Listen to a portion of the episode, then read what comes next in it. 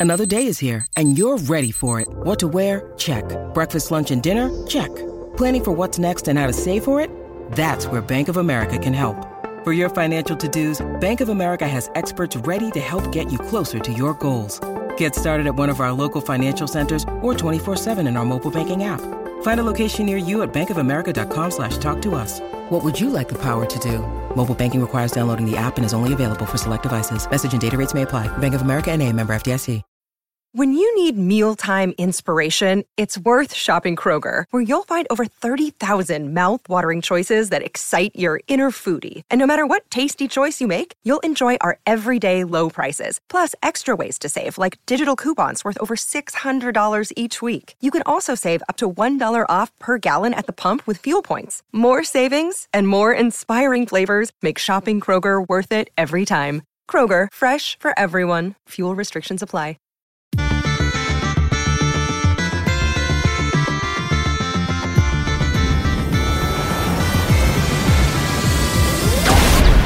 Hello and welcome to the EDH Recast. My name is Joey Schultz and I'm joined as always by my fantastic co-hosts. Up first, he puts the stud in Ristic Study. It's Matt Morgan. So Joey, do you know what the hottest letter of the alphabet is? Uh, I don't know, Z or something. I'm, I'm Uh, not sure. Not even close. It's B because it can even make oil boil. Uh, Oh, Okay, yeah, that is yes, it it absolutely is. What a very transformative letter. Well done, letter B. I, I turned the heat up on this joke, and so I'm I'm sorry to listeners at home if uh, it's too warm in here for you. Wow. Okay. That's that's great. All right. Up next, he puts the rhythm in Rhythm of the Wild. Actually, wait a second. He puts the wild in Rhythm of the Wild too. It's Dana Roach. I like that second one better for sure. Um, did you hear about the guy who started fixing breakfast at midnight on December 31st? Uh no. He wanted to make a New Year's toast. Dang it. Oh no. Oh, Wholesome. I'm not Wholesome. okay. oh, you guys are wordsmiths and geniuses, and I absolutely adore you both. That was great. All right, this is the EDH Recast. EDH Rec is the best deck building resource on the web for the commander format, compiling data from deck lists all over the internet to provide helpful recommendations for new commander decks. And here on the podcast, what we like to do is give all of that data just a little more context. Dana, what is it that we're talking about in this week's episode? Our favorite underplayed commanders, Chapter 2 Electric Boogaloo. yeah, I suppose it is a kind of a, a revisitation of a topic. We haven't mentioned uh, anything about underplayed, like way underplayed commanders since, oh goodness, like June of 2021. So we've had a lot of new, I mean, let's be real, have, there have been approximately 525,600 new legendary creatures in the interim time. So yeah, let's talk about some more of those legendary creatures that we like that have kind of slipped through the cracks that we think deserve a little bit more of the spotlight. But before we get into our main topic, we've got a couple of shout outs that we got to do. First, I'd like to thank Chase, also known as Mana Curves, for help editing the show. You can find them on Twitter at Mana Curves. EDH Rec is also streaming on Whatnot. You can follow our content manager, Jason Alt, as he does awesome stuff on those Whatnot streams, like giveaways and cool stuff like that. Follow EDH Rec on social media to learn more, and if you want to sign up to be eligible for any of those awesome fun things, you can go to whatnot.com slash invite slash EDH Rec. And if you'd like to support the show, you can do so by liking and subscribing the video on YouTube,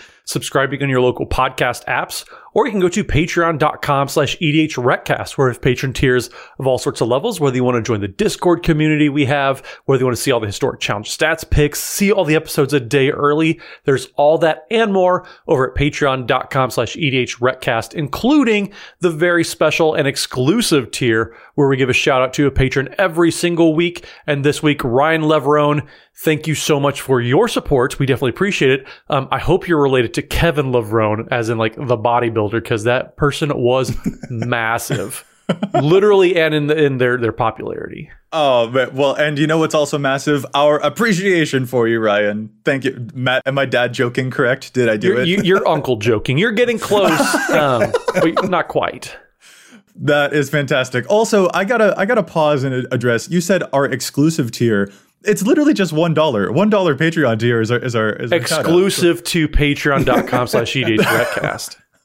So you're just trying to get the additional plugs in there as much as possible. Yeah, I'm I'm I'm just making sure that Ryan knows that their shout out was so exclusive they're the only one getting it this week. That's how exclusive it is.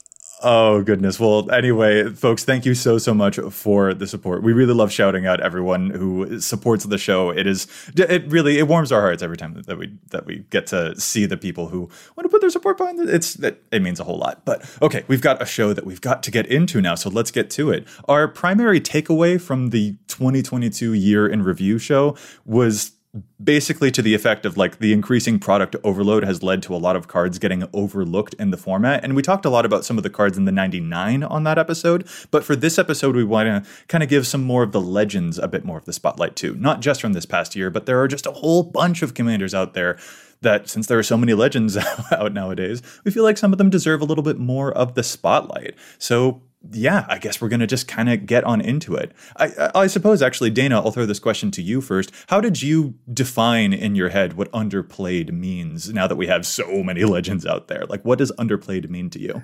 I mean, there's a bit of a shifting scale. Like, if the commander is, you know, three months old, that's going to be a different number than if it's, you know, three or four years old or something. But, like, basically, I feel like it, if it's in more than, say, 12 decks, it's too popular for me.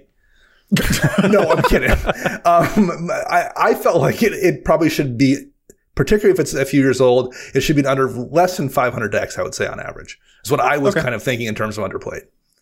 Matt, is that a similar metric for you? I mean, I don't think there's a, a hard number that you can really say is like qualifies as underplayed because there there are so mm-hmm. many commanders out there these days and only so many decks.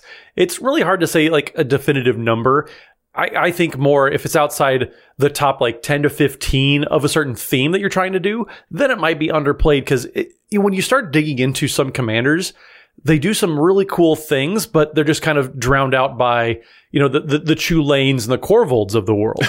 so underplayed to me, like it, it sometimes I look at a commander and I think, you can't tell me there are 10 better elf commanders than what I'm looking at right here. That's kind of what I get to defining underplayed as is it should be played in more for what I'm I'm, I'm trying to to look at it for. Yeah, I think it's an important thing for us to mention that underplayed can be like there are some hard lines that you can draw, and yet also there's a lot of subjectivity that goes into it as well. Yeah. And it might even depend on the color combination that you're choosing. Like you can literally go 24 Golgari commanders deep before you finally find a Golgari commander that has fewer than a thousand decks to it. Like we are dealing with some huge legend overload in the format. So there's a lot of different metrics, but we've each got our own versions of what underplayed means, and hopefully that these will just be uh the, hopefully these will each be fun commanders that folks out there might resonate with and that you want to give a try to because that strategy is pretty interesting once you start delving into it. And they've just been historically overshadowed, and we want to bring them back into the light.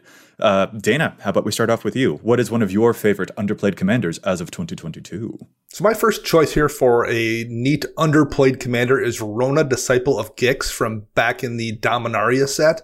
Um, Rona is one, a black and a blue, so three mana in Dimir colors for a human artificer. She's a 2-2. Um, when Rona enters a battlefield, you may exile target historic card from your graveyard, and you may cast non-land cards exiled with Rona. Um, she also has an ability to come in four mana and tap her to exile the top card of your library to further feed that. But um, I, I, think the strength of this commander that's pretty aggressively costed three mana f- f- for something that lets you play things kind of from out of your graveyard. You have to exile them with her first, then you can replay them. Um, and I think you're looking to do reanimation stuff. There's like way better commanders to do that. But I think the strength of this commander is probably to do something like make it your Super Friends commander or a Planeswalker commander oh. in Dimir colors, because those are legendary creatures and that, that counts, or legendary permanents, excuse me, and that counts as a historic permanent. So any planeswalker that you either, you know, use its abilities and it goes to the graveyard naturally or somebody else hits hard enough and, and knocks it to the graveyard, you can recur it and reuse it with, with Rona. You're in colors that both have the ability to blink her, um, in blue to, to reuse that ability or to just reanimate her if she dies to, to get that trigger off again. Um, there's, you know, plenty of ways to, to reuse that ability multiple times per turn if you want to do that to bring planeswalkers back to your hand. Her ability also works with, you know, things like the chain veil that you're probably going to want in that deck. And if someone blows up the chain veil, well, you can bring that back. Or if someone blows up any of your proliferate artifacts that are really useful to put more counters on your planeswalkers, like say contagion engine, you can bring that back as well. And perhaps most importantly, the art on this card is awesome. it's one of my favorite pieces, I think, for an actual commander, and it should see more play for that reason alone. But I, I legitimately think it's probably a useful commander that you could do something with in a way that nothing else in Dimir really does. And I think it definitely should see more play than the, I think, 215 decks it's in right now in EDH Rec.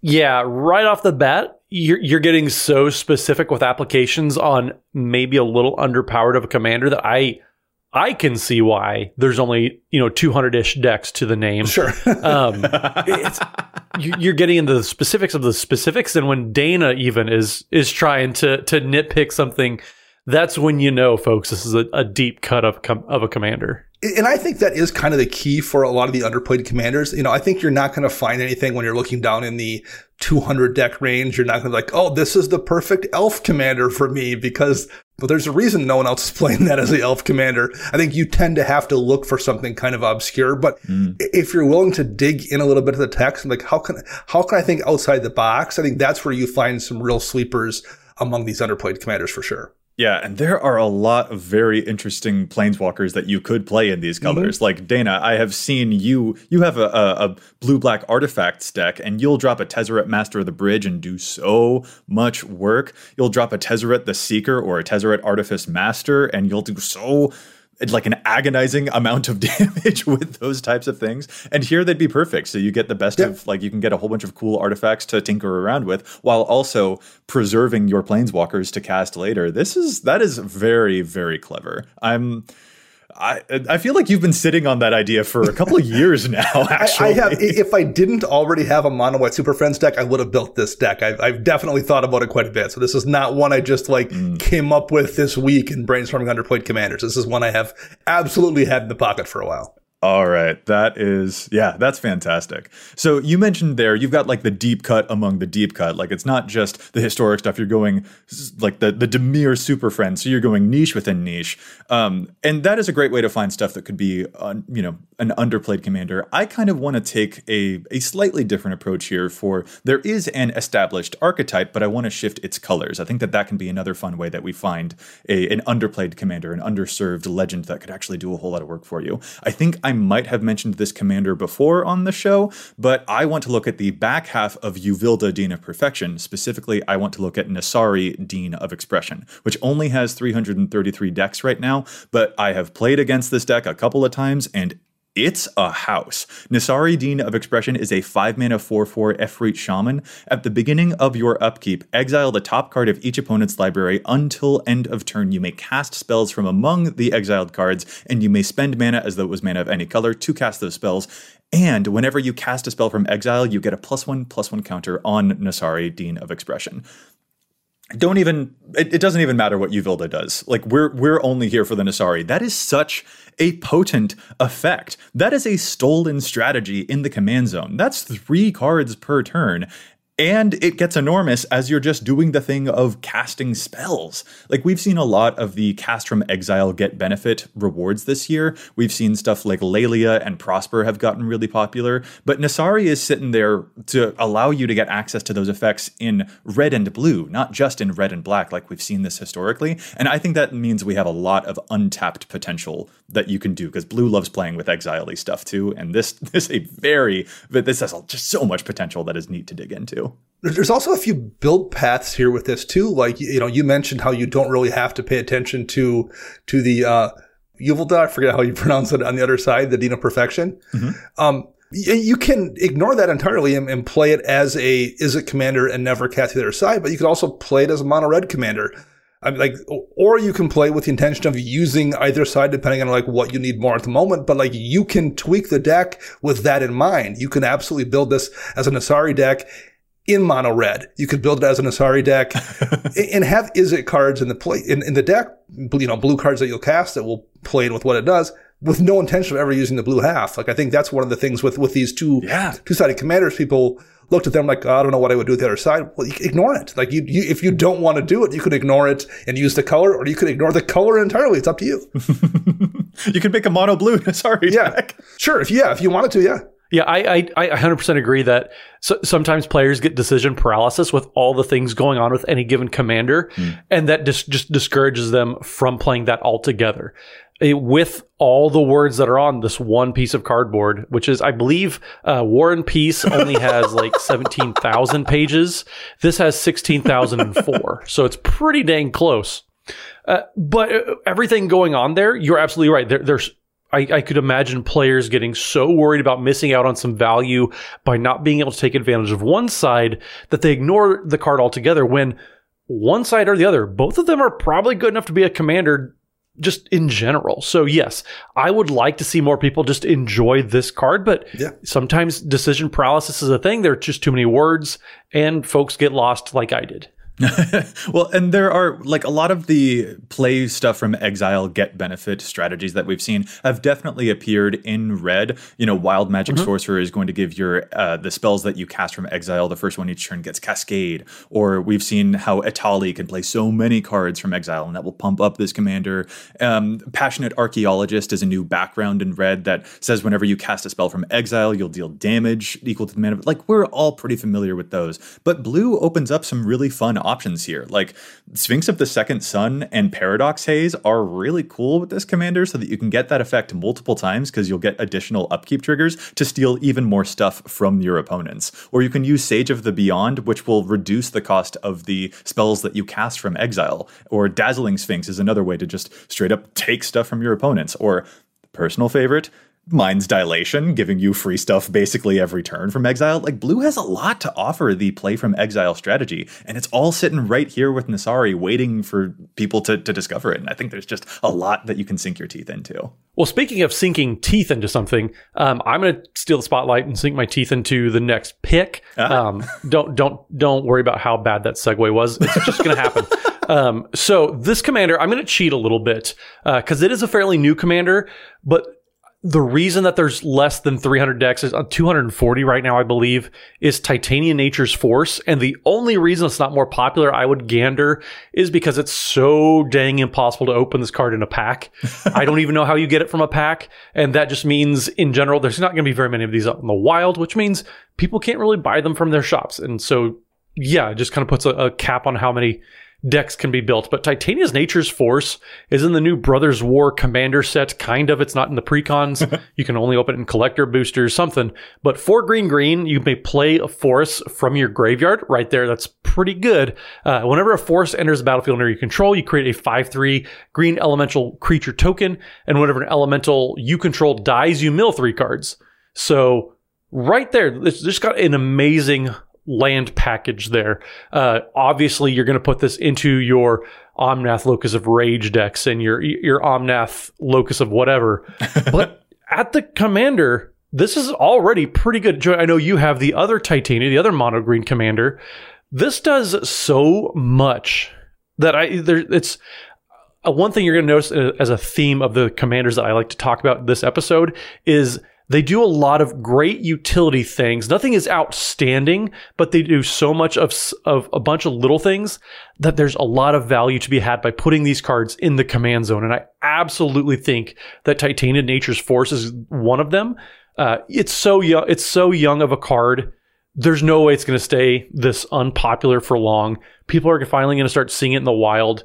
People are definitely going to build this, but for now, there's less than 300 decks out there, so I'm going to pick this one this week uh, because I think it's a fantastic commander for one, and then just yeah, it's it's going to be built more. Well, he, here's the thing. Like I this you you mentioned I have Titania Protector of Argoth uh, as one of my my decks. And so this new Titania is in a lot of ways competing against the old Titania, like there's a big comparison to be had there. The older one, who, when your lands die, you get 5 3 elementals. And that one is probably a bit more established in the field. This is also, though, competing against a bunch of landfall decks that are very famous, very classic. So there's a big competition, it entering onto the scene. Mm-hmm. But Matt, there's another version of Titania that was printed in the Brothers War proper set uh, Titania Voice of Gaia, which is a meld half which turns into Titania Gaia incarnate when you meld it with a land. And that that one has uh, 367 decks to its name right now. So, in addition to the fact that there were approximately 30 legends that came out in the Brothers War and the Brothers War Commander set, there was another version of Titania that is getting more attention than the Titania that you just mentioned. So, this thing is up against a whole host of commanders from the Brothers War set. It is up against two other versions of itself, and it's up against basically all of the landfall decks that are already out there and all of the elemental tribal decks that are out there too. Like, this thing's got a lot of competition that it is up against right now. So, I think that this will probably stay as underplayed just by dint of comparison alone.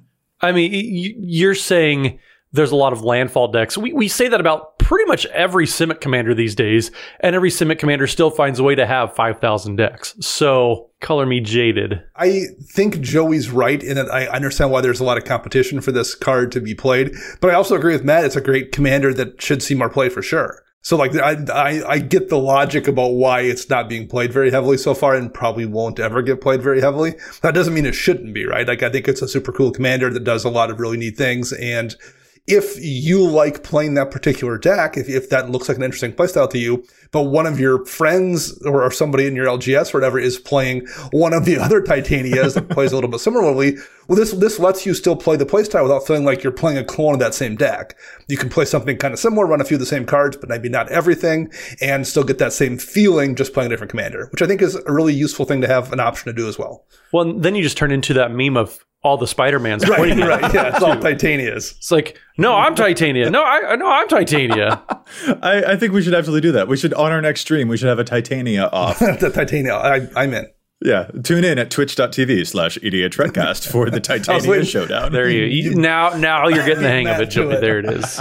My next underplayed commander here is from way back in Theros Beyond Death, which was, you know, 2021 but it was 12 sets ago, which once upon a time would have been like five years.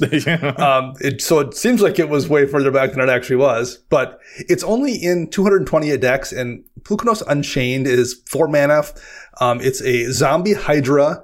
It comes into play with six plus one counters on it and it escapes with 12 plus one counters on it. So if you're casting it from your command zone, it's a six, six for four mana. And if you're casting it from your graveyard with the um, escape clause, it's a 12, 12. Um, it has a clause if damage would be dealt to it while it has plus one counters on it, you prevent that damage and remove that many plus one counters from it. But that's not really why I think it's it's cool. What I would do with this commander is just play it as a plus one counters Voltron commander. Mm. I think it's not a thing that you're really seeing in Golgari colors. You're in colors that have access to a bunch of really busted effects that interact with plus one counters, whether it's doubling season or you know things like solidarity of heroes or visions of dominance that like let you just double the counters as a as a one-off effect. Um, you know pair it with a sack outlet and an ozolith and you can sacrifice it move the counters to the ozolith bring it back into play with the the escape clause move those counters that you just took off it back onto it.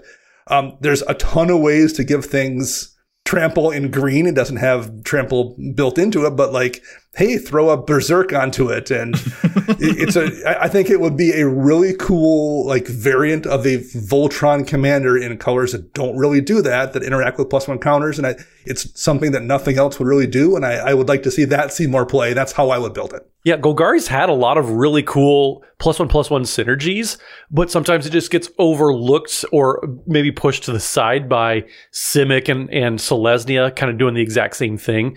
So I like having Golgari because you've you've seen Varolz a Scar Strike. Mm-hmm. You've mm-hmm. seen other plus one plus one commanders in Golgari colors but I really, really do like Polukranos. I have it in my Ukima and Kazur plus one plus one counters deck. Mm and it always does an, uh, just a, a, load of work. I love it. It's such a good card, and I'm honestly kind of surprised that more people haven't latched onto that idea. Dana, literally all the stuff that you were describing there was reminding me of my Reyhan and Ishai deck, and like I had to branch into four sure. colors to achieve some of the stuff that you were talking about. But the whole mission of that deck is exactly what you were talking about. Just like make a huge creature, pile the plus one counters into something useful, maybe Voltron someone down with commander damage, or use amazing like the the plus one counter doublers to just like go completely wild. And it, especially since you're in black, you've also got access to some cards like uh, Essence Harvest, for example. So if you did in fact make a huge Polukranos that you know doubled all of the counters with the Corpsejack Menace or whatever, you can cast an Essence Harvest and then drain an opponent equal to the power of your huge commander, which could be up to like 24 just by having cast it because you got a bunch of token doublers. Like excuse me, not token doublers, plus one counter doublers. Like, yeah, that's uh that's really cool. That's really efficient. I I if I saw this one uh, in the command zone against me, I would be pretty worried actually because now that you've actually described the things that this stuff can do, that's alarmingly efficient. And this is another one that I've uh, that I've kind of like to, to be honest have thought about building before. Like I'm not again I didn't just go through a list. I've I've been eyeballing this in the past. Like I wonder if I could. So yeah, this is again one I've been thinking about before and I don't think I'll build it because I do have a Selesnya deck that's doing a lot of similar things. Mm-hmm. Um, currently with my Dromoka the Eternal deck, which I believe is one we talked about as a commander the last time we did underplayed commanders, and I took oh, my advice there and built a deck. Yeah. Well, I mean, that's funny. I, I, think in that episode, we also mentioned Marton Stromgald, and that's one that I ended up building. So we need to rename these episodes not to our favorite underplayed commanders, but like, here's what the deck building forecast looks like for us in the future. This is actually right. a future site. commanders we might eventually get around to building. Yeah. yeah exactly. Uh, that's fun stuff. But hey, uh, well, we've got a couple of other fun underplayed commanders that we want to get into with other strategies to dive into as well. We do also want to take a brief pause for challenge the stats too, because there's so much data on EDHREC, but we don't always agree with all that data. Sometimes we think that cards are over or underplayed. So let's take a quick break and come back with some challenges. Well, I'm going to get us started here with my pick this week. And my pick is a case of if you want one, you probably want another. So Growth Spiral is already played in almost 92,000 decks, which is a significant amount of decks. And if you want a second copy of that effect, people seem to be sleeping on Joint Exploration from Dominaria United. So it's only being played in 2,600 decks so far. And for one in a blue, you get an instant that has kicker of a green. And you, the card just says scry two, then draw a card. If this spell was kicked, you may put a land card from your hand onto the battlefield. So this is just kind of an upgraded and, and beefier version of Growth Spiral, where Growth Spiral is just draw a card and then you can put a land from your hand on the battlefield at instant speed. So only having to pay one more mana to get a Scry 2 out of it, that just seems like a very easy, not quite upgrade, but like I said, if you want Growth Spiral, you probably want Joint Exploration. If you want Joint Exploration, you probably want a, jo- a Growth Spiral as well. So, so many decks just seem to be sleeping and forgetting that Joint Exploration exists so far. It is from a fairly recent set, but Growth Spiral exploded. It literally, mm-hmm. it grew on people with how popular it was. And so it's kind of surprising people haven't explored any additional options with joint exploration. So I expect this card eventually to latch on.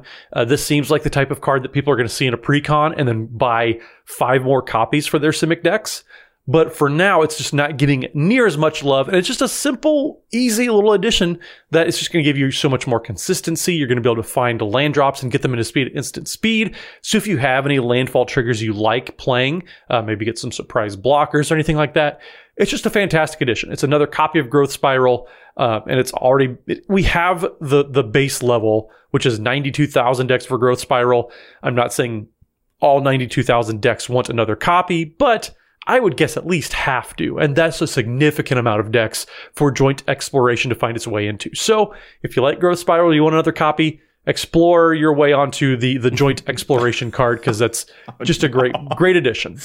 Dad jokes in the challenge to stats, Matt. You are killing me. I mean, oh. you, you could join me in this, and it could be a joint Stop. dad joke. Stop. Okay, no, we're moving. I'm going to move to our listener challenge. Let's do this together, Joey. Come on.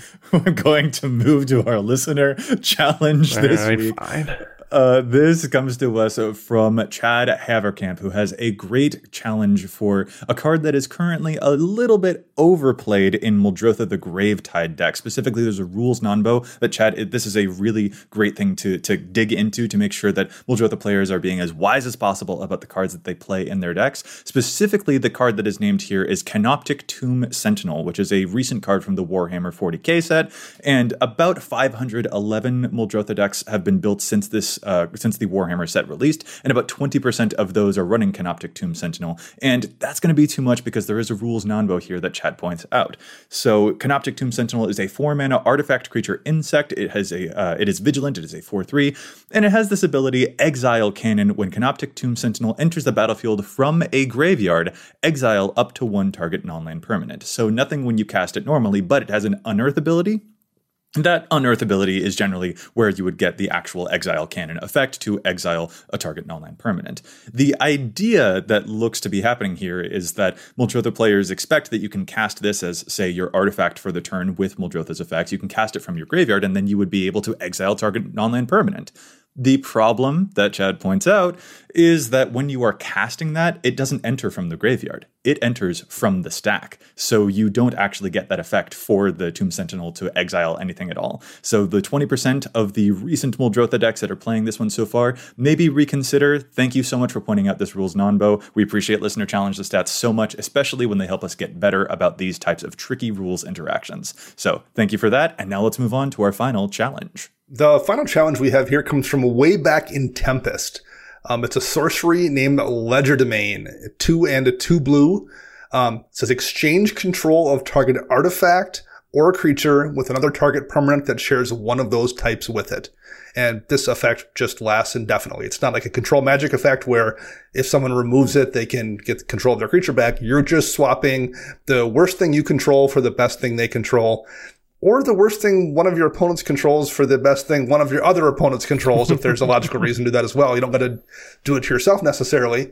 Um, role reversal from War of the Spark is in 5,000 decks. This is in only about 1,500. Um, but role reversal requires you to be in Izzet colors. So it's a very, very good card because you can exchange control of any permanents. You can swap a planeswalker for a planeswalker, an enchantment for an enchantment, whatever.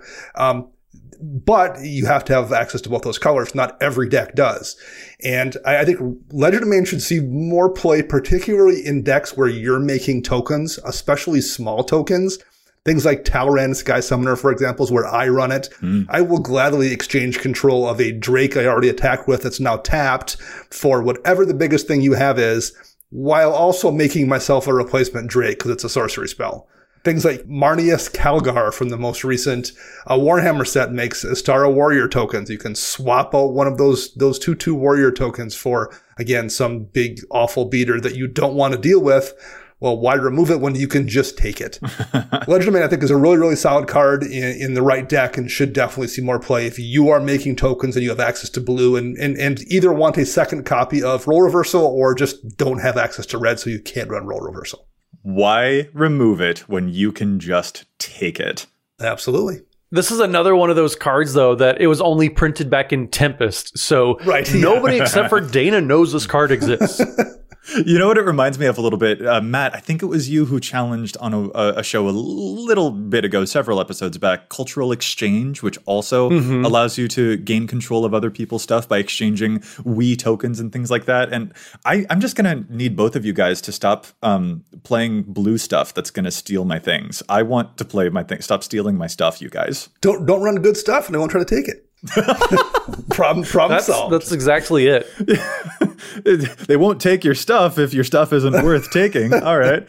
so I, I came into that. I was playing another card game with some friends this weekend. I was playing Here to Slay, which there's a card in there that's basically Legerdemain, but it's repeatable. And it's absolutely right. If you don't have anything worth stealing, people aren't going to steal your stuff. so yes, I, that that applies to just any card game in general, not just Magic. I suppose. Wow, that is so so silly. Okay, let's Let's get back into our main topic here. I will take the lead on this next underplayed commander that I, I hope gets to see a little bit more love. This one is Inquisitor Eisenhorn from the Warhammer deck. So it's very, very recent, 84 decks to its name at the current moment. But specifically, the reason that I think this one isn't going to budge too much more uh, highly, even though it is recent, is that it's currently in 19th place of the 24 Warhammer legends that are available. A lot of the other legends have been able to, to sort of take people's attention here. Specifically, this is is a blue black commander that, like, I don't care about any of the other words on it. The thing that I care about is that it says whenever it hits an opponent,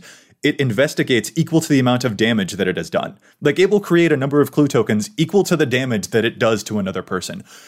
Blah That's amazing. That is just so so cool. That's so many clues. That can be so many clues. This is feels to me like a, a, a clever artifact Voltron deck just waiting to happen. And I I really hope it gets to have above uh, 100 decks, above 300, above 500. Like this actually strikes me as being incredibly good. If you stick a cranial plating or a nettle cyst in there, all those clues suddenly pump up the commander even more. This is a, a machine. This thing seems so so good. Yeah, that was as soon as I was reading it, I'm like, oh, nettle cyst would be great in here. So would cranial plating. And then like three seconds later, Joey's like, run a nettle cyst or a cranial plating. Yeah, actually, this is a card I, I don't. I, I, think I, I read, but it didn't entirely register in my brain what exactly it did. Because absolutely, that that that that will get stronger every turn in the right kind of deck. Yeah, that's a that is very very cool. I like that commander a lot. That's a good that's a good pick. I wonder if like the first paragraph on it kind of buries the most important. So it, this is the four mana Dimir two three. You may reveal the first card you draw each turn as you draw it. Whenever you reveal an instant or sorcery card this way, you create a legendary four four black demon creature token with flying, and it's named something that I eh, Cherubael. I can't pronounce that,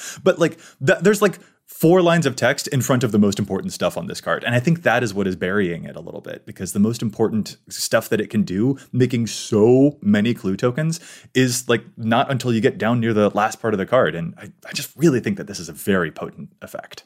It's it's very potent for sure. It, yeah. Just not just the the ability on the text, but like you said, Joey, there's approximately 1700 different commanders in Warhammer 40k precons. So this is just it's oh there's so many good designs that are just buried so far down yeah. that it's really hard. You it stinks that you have to kind of do your own homework to find a a powerful commander that other people are doing. Not that they're not powerful, but just they're they're so far down all these lists. Can you can you imagine? Uh, just like can you imagine you hit someone with this and you'll investigate twice, but oops, you have a, an academy manufactor in play, so you actually get two clues, two food, and two treasure each turn. Like I oh that's that's gonna be awesome. Or we mentioned some Dimir Planeswalkers earlier. Tezzeret, Master of the Bridge like that one pluses and you deal damage to your opponents equal to the number of artifacts you have, well, Inquisitor Eisenhorn is going to make a whole bunch of artifacts. Or like Dana, a favorite of yours is Shimmer Dragon. Tap all of those things so that they yeah. can be they you mm-hmm. draw a mm-hmm. bunch of cards. I really feel like this has so much potential just just waiting there. This is a fantastic clue commander. I'm already trying, trying to think if I want to try to brew this now. You've convinced hey, me, hey. Joe. You've convinced me to maybe give it a go. Yes. Wait, don't you already have a blue black artifacts deck? Are you going to double dip? Three, I think. what's what's one more? You have three? Not not artifact decks, just blue black decks. But like, what's a one out of four thing invite him to the party? It'll be a good time. Dana, like eh, all of us, has a type. Yeah, no, and I've I've got a, a, whole bunch of Golgari stuff that I tinker around with too. So yeah, I, I, I might build that Polukranos one that he mentioned earlier. so like, let's be honest with ourselves. All right, Matt, let's throw it to you. So another one of mine. It's it's one of those commanders that I mentioned earlier that you look down the list and you're like, you can't tell me there's 10 other commanders that are better at this thing than this one commander. Um, so I, the next one I want to talk about is General Kudro of Drannith. It's, it's one in Orzhov colors. For a legendary human soldier, it says other humans you control get plus one plus one. Uh, whenever General Kudro of Drannith or another human enters the battlefield under your control, you exile target card from an opponent's graveyard. You're welcome, Joey. Hey. And also you can pay two mana and sacrifice two humans. Also, you're welcome, Joey, to destroy target creature with power four or greater. So you've got a lot going on here that it's kind of like what I mentioned with Titania Nature's Force. Nothing, not one ability is going to blow you away with how powerful or efficient it is, but it's doing so many things that are always going to be useful. You have built in Grave Hate, you have removal, you have an anthem for all the tokens or whatever you want to be making. Mm. I just, I like all the things that are going on here. They don't stand out, but there's so much utility. I really love commanders like this that there's you have so many little things going on that they're just a very very useful and there's not really a time you don't want to see this card whether you're playing in the 99 or in your command zone it's kind of like uh, to me it feels like Trostani Discordant type of commander. Yeah. There, it's, it, there's not a lot of wow factor to it, but there's a lot of nice things that you want that you're always going to have relevant in a game. And it's just, it's just a fantastic commander. And so I see that there's only 350 General Kudro decks out there. And I just wonder, like, what, did people just not care? Was Ikoria, was it such a complicated and crowded set that everybody just forgot this card existed? I, I just, I can't figure it out. I think it's just a great utility card. There's a lot going on, just so many small abilities. that's never going to be irrelevant. And I just, to me, that seems like a recipe for a great commander. One of the things that I think buries this the most is the fact that this can show up in other Mm-hmm. human decks, like Jirina Kudro or Trynn and Silvar. Oh, absolutely. And that is a thing that I, I'm pretty sure you noted it earlier, but it's worth repeating here again, is that we feel like we want to get as much value out of a thing as possible. Like I think this came up when we were talking about like maybe just play a mono red Nassari. That could also totally work. And we as commander players sometimes feel like we'd be leaving value on the table if we didn't expand into all of the options.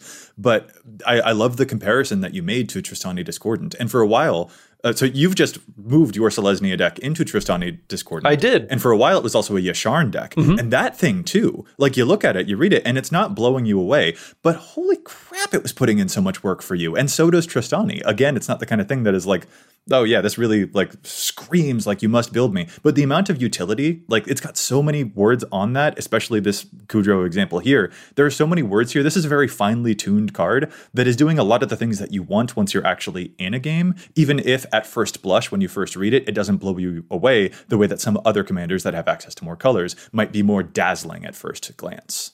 And I think that's the biggest strike against it too, like you said, Joey. Only being two colors, that's probably what people generally people just like playing more colors because they have access to more cards and more options. Uh, one thing I think that, that kind of hurts them, but maybe shouldn't too, is like primarily we've been talking about commanders that are very much asking you to build around the commander. And if the commander isn't in play, the deck probably isn't going to function as well as it, as it normally would. And hmm. there's advantages to that, but there's also disadvantages. If commander's stolen, if it gets killed too many times, your deck works less effectively. It, that's where commanders like General Kudro come in. If you are building a, a human deck like this, it doesn't need General Kudro to function. It's just a piece that adds extra utility to the deck when it's already working. Right. And there are downsides to that. Maybe it's not as powerful, but there are upsides too in that your deck functions just fine if you don't cast your commander or someone kills it three times and you don't have the mana to cast it again. There's plenty of upsides to that as well. And I think people prefer to go the splashier route and go with the commander. That's a real important part of how your deck functions versus something like this where if you don't cast it, your deck's going to work just fine. Yeah, I, I definitely fall into that pit or the the pitfall, I guess you would say, of my my deck does absolutely diddly without my commander in play. I have probably of, of all my decks, I probably have like three, I would say, that can do okay without the commander in play. But that's also that's just how I build my decks, though. Mm-hmm. I, I I play commander because I want to do the one thing, and I look at a commander and I say, okay, I want to do this thing, and so yes, it, it does feel kind of weird saying people should play this more generically powerful commander because that's kind of the exact opposite of what I do when I build decks. Uh, so my last commander here I have is is actually relatively new. It's from Dominaria United, and it's it's one of the box topper commanders, and I think it's one we t- actually talked about a little bit when we talked about a few of those box toppers, and that's General Marhault Elsdragon. Um, there's currently only 250 decks in EDHREC, um, and there's a lot of competition if you want to play creature stompy stuff in in Gruul, which is what this commander's in, two and a red and a green for a 4-4. He's an elf warrior. Um, whenever a creature you control becomes blocked, it gets plus three, plus three till end of turn for each creature blocking it. And we talked about this a little bit and how like, oh, you can, you know, use a bunch of lure effects. I do think that's the reason people should be playing this commander. I think there's nothing else out there that's going to demand that you build a deck built around forcing people to block your creature. and I think like that's a really cool effect though. If you can find yourself in that position where, hey, someone's got a bunch of creatures over there and you're going to make them all block whatever creature you want to attach your stuff to. Everything else will get through. The thing that is being blocked will then get ginormous and hopefully trample damage over the top as well as killing all of their stuff in the process. I, I think that's a really neat niche commander that again, nothing else is really duplicating. There's nothing else that you can really say, I want to run like eight different ways to give my creatures a lure. And that's that, right, right, and have that be like an effective strategy that you're going to build your entire deck around. So yeah, I I think it's a it's a it's a strange, unique thing that will look different than every other deck at the table, and I think it just should see more play for that reason. Oh man, can you imagine this with like that? What is that one mana taunting elf? Zero Yeah. one, all creatures able Yeah. to block taunting elf have to do so. And then you've got this in place. So you attack the token player, Mr. Matt Morgan over there. It's just like, all right, cool. My zero one taunting elf is now a 300 slash 301 taunting elf. And also your entire board is gone.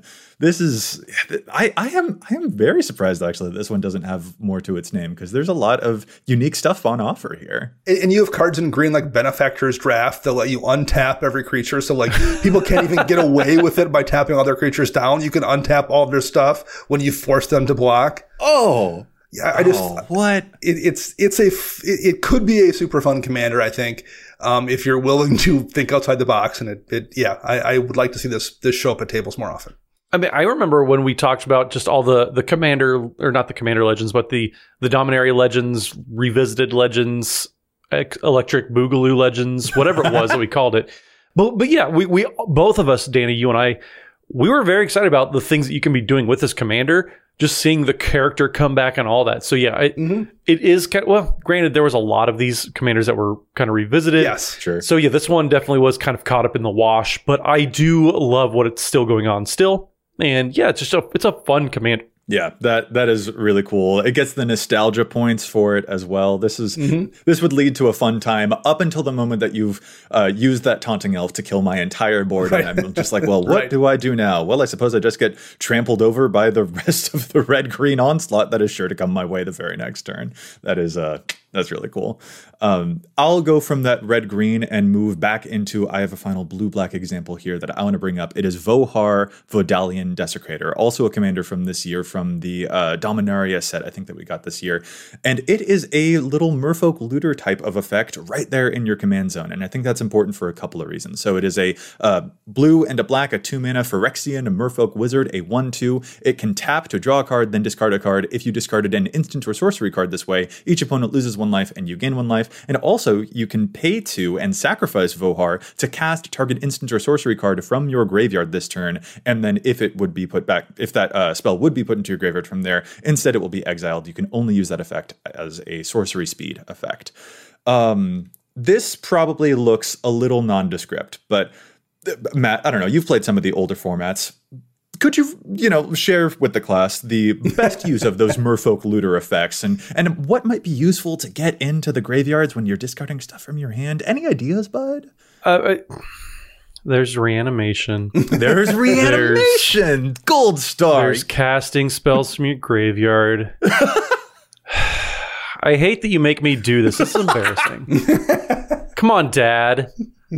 You are a dad. You embarrass me in public. You, you, you got the job. I've, I've, we've moved, we've evolved from dad jokes to dad embarrassing. And there we've got, oh man, this is a two mana looter in the command zone, and it can also flashback one of your spells. That is a just such an efficient recipe for a Dimir Reanimator commander. So you can use this turn two, you play it, turn three, you tap, draw a card, discard like an Archon of Cruelty or a Sheoldred or a Triplicate Titan, and then reanimate it with an Animate Dead or the spell Reanimate or a Necromancy or use Ever After as another one, Dance of the Dead, Persist. There are so many amazing things that you can do here, and I just love this as an option, another option for Dimir Reanimator. We've seen Reanimator in a bunch of different forms, but this fills a very specific purpose for Reanimator decks that is sometimes very difficult to actually get going. Like I play a lot of Reanimator, and sometimes getting stuff into the graveyard in the first place is a difficult hurdle. And this commander just aces that quiz. It does such a good job of getting stuff into your graveyard in the first place, and it filters your hand, and it can flash back your reanimation spells if you need it to. This this has a, a just gold star. I just this has winner all over it. I really think this one should get another look. That's yeah, and the fact that it's two mana makes a is a big Yeah. deal too. I'm, I'm a little bit surprised that a two mana commander that loots it isn't just being played just out of for value reasons and in Dimir colors. That's really really useful. And and again, I think it's because it has that like, oh, if you discard instants and sorceries, you get extra effects. So that takes the attention. But who cares about that part? You don't need that Right. part. You can just discard the big creatures. Discard an ancient silver dragon or an ancient brass dragon, reanimate it next turn, and go to town. Oh man, talk about decks that we might build in the future. I oh, mm, just mm, I'm just in love. All right, I could I could probably spend the rest of the podcast talking about this one, but we won't. We won't. Matt, you've got one final example. Take the floor. Well, my my one final example is kind of a culmination of everything that we've seen over the past few years of just getting a whole bunch of different commanders, different legendary permanents and legendary creatures and all that stuff. So my pick is going to be Empress Galina. So there's only 250 decks for Empress Galina. And Joey, your challenge talked about stealing people's stuff. Uh, yeah. So why not put that effect into the command zone? So as commanders get more and more powerful, Empress Galina decks get more and more powerful just by nature of stealing their commanders. Now, granted, people don't always love it when you steal their commanders. We've talked about this many times, but because 80% of the creatures in the 99 are legendary creatures these days, you get to steal pretty much whatever. But also, it does say a legendary permanent. It does not have to be, as Dana pointed out with his uh, challenge stats a few weeks ago. Read the fine text. It's not just legendary creatures. If you want to steal somebody's um, Gaea's Cradle, cool. you want to steal a planeswalker? Cool. You can steal any legendary permanent for the low, low mana cost of two blue and tapping Empress Galina. So if you have ways to untap your creatures, you can do this multiple times a turn. So it's any legendary permanent, and we've gotten so many legendary permanents, whether it's artifacts, um, you have all these legendary creatures and lands and just everything going on. You can just steal a format full of targets. This is just great. So every time we get a new set, you get 60 new targets for Empress Galina. That's just great. That's wonderful. So Empress Galina just, it's forgotten about. It hasn't been printed since Invasion, but also it just gets better literally with every set. So, Matt, I know that you were being facetious when you were like, these days, 80% of creatures in decks are legendary. I know that that was just like an exaggeration, but like we have absolutely Was done it really? episodes. Well, just right, We've done episodes in the past where we have noted the number of legendary permanents in decks keeps going up and up each year. So, like, yeah, this is getting more powerful. But also, but also, Matthew, What you? I want to break your brain here real quick. No, You're talking about stealing legendary stuff, right? Mm-hmm. Do you know the card Leyline of Singularity? I do. I do. if Leyline of Singularity is in your opening hand, you can begin the game with it and play, yada yada. Uh, it also is an enchantment that says all non-land permanents are legendary. So Empress Galina can just take anything. 77% of Empress Galina decks are already onto that idea. They're hip to your jib, Joseph. um, so, so good job, 77% of deck builders. Uh, 33% get with the times. Oh man, this this would be a very terrifying deck to go up against. Only 255 so far on EDHREC, and um, uh, Matt, if this goes up, it's your fault. I literally said during Challenge of Stats, stop taking my stuff, and what do you do? I, so I'm, I'm taking your stuff. I'm exiling your graveyards. I'm doing everything that you hate, which means I'm probably on the right track. Yeah, and this is a card, you know, we talked recently about um, the the effect of reprints on prices too. Like this was a relatively expensive card for a long time because the only printing was in Invasion. Um, but there's a list printing now and a secret lair printing of it. So it's, I think the list version is under $5. So this, this also can be had for a pretty, um, reasonable price compared to what it once was. Yeah, all right. That's that's definitely good to note. Um, again, though, Dana, I'm gonna have to uh, request stop encouraging people to take my stuff. What did I just say? Okay, fair. That's fair. Dang. Well, those were really cool explorations. I'm I'm way into a lot of these. I can see why they are some of our favorite underplayed uh, commanders. But I guess before we actually close this episode out, uh, fellows, do we have any other final thoughts that we want to share about these underplayed gems of legends? Uh, maybe not about these ones, but I, I think in general, I mean, we, we were all talking about how we're thinking about building these and taking ideas from one another. I would love to hear from our listeners about some underplayed commanders they think should see more play and maybe specifically why. Like, don't just say this is a cool commander. Tell us like how you would build it, what you think a, an interesting, unique brew path would be. Um, cause I'm, I'm always listening and open to new ideas. And I think all of us are. And, and maybe it's a way to get your ideas out there to other listeners. So feel free to tweet at us or, or send us a message somewhere about what you think, you know, would, would be a cool underplayed commander. Respond in the comments of the YouTube video down below. Um, Um, whatever is best for you. But yeah, I'd like to hear some of these, some of these ideas back from listeners.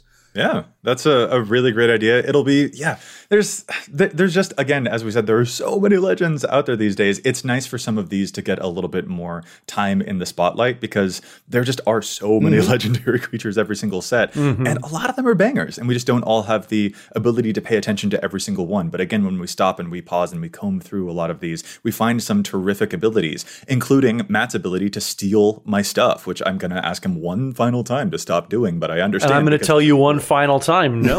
this is what happens when we let the Selesnya player start playing blue. It's um it's a problem for me. We, we become be. the things that we hate. Dogs and cats living together. Mass hysteria. Mass hysteria. Oh man. All right. But yeah, like Dana said, listeners, we would love to hear from you about your favorite underplayed commanders, especially any recent ones that have come out within this past year. What things do you think aren't getting enough of the limelight but totally deserve it? With that though, we'll call the episode to a close. So fellas, if our listeners want to get in touch with us, where's it they can find us all? Matt? So you can find me on the Twitters at Mathimus55. That's M A T H I M U S 55. And don't forget, we are streaming over at twitch.tv slash EDHRECast every Wednesday evening. We have guests on every single week. It's a super fun time. So make sure you tune in for all of that as well. And Dana. You can find me on the Twitter at Dana Roach. You can hear me on the other podcast, CMDR Central. And you can find all of us together at patreon.com slash EDHRECast. And I'm Joey Schultz. You can find me at Joseph M. Schultz, and you can find the cast at EDHRECast on Facebook and Twitter. Plus, if you have a question for us, you can contact us at EDHRECast at gmail.com. Our thanks go out once again to Chase for assisting me with the post production of the show. You can find them online at Mana Curves. And listeners, we'll be back at you next week with more data and insights. But until then, remember EDH wreck your deck before you wreck your deck.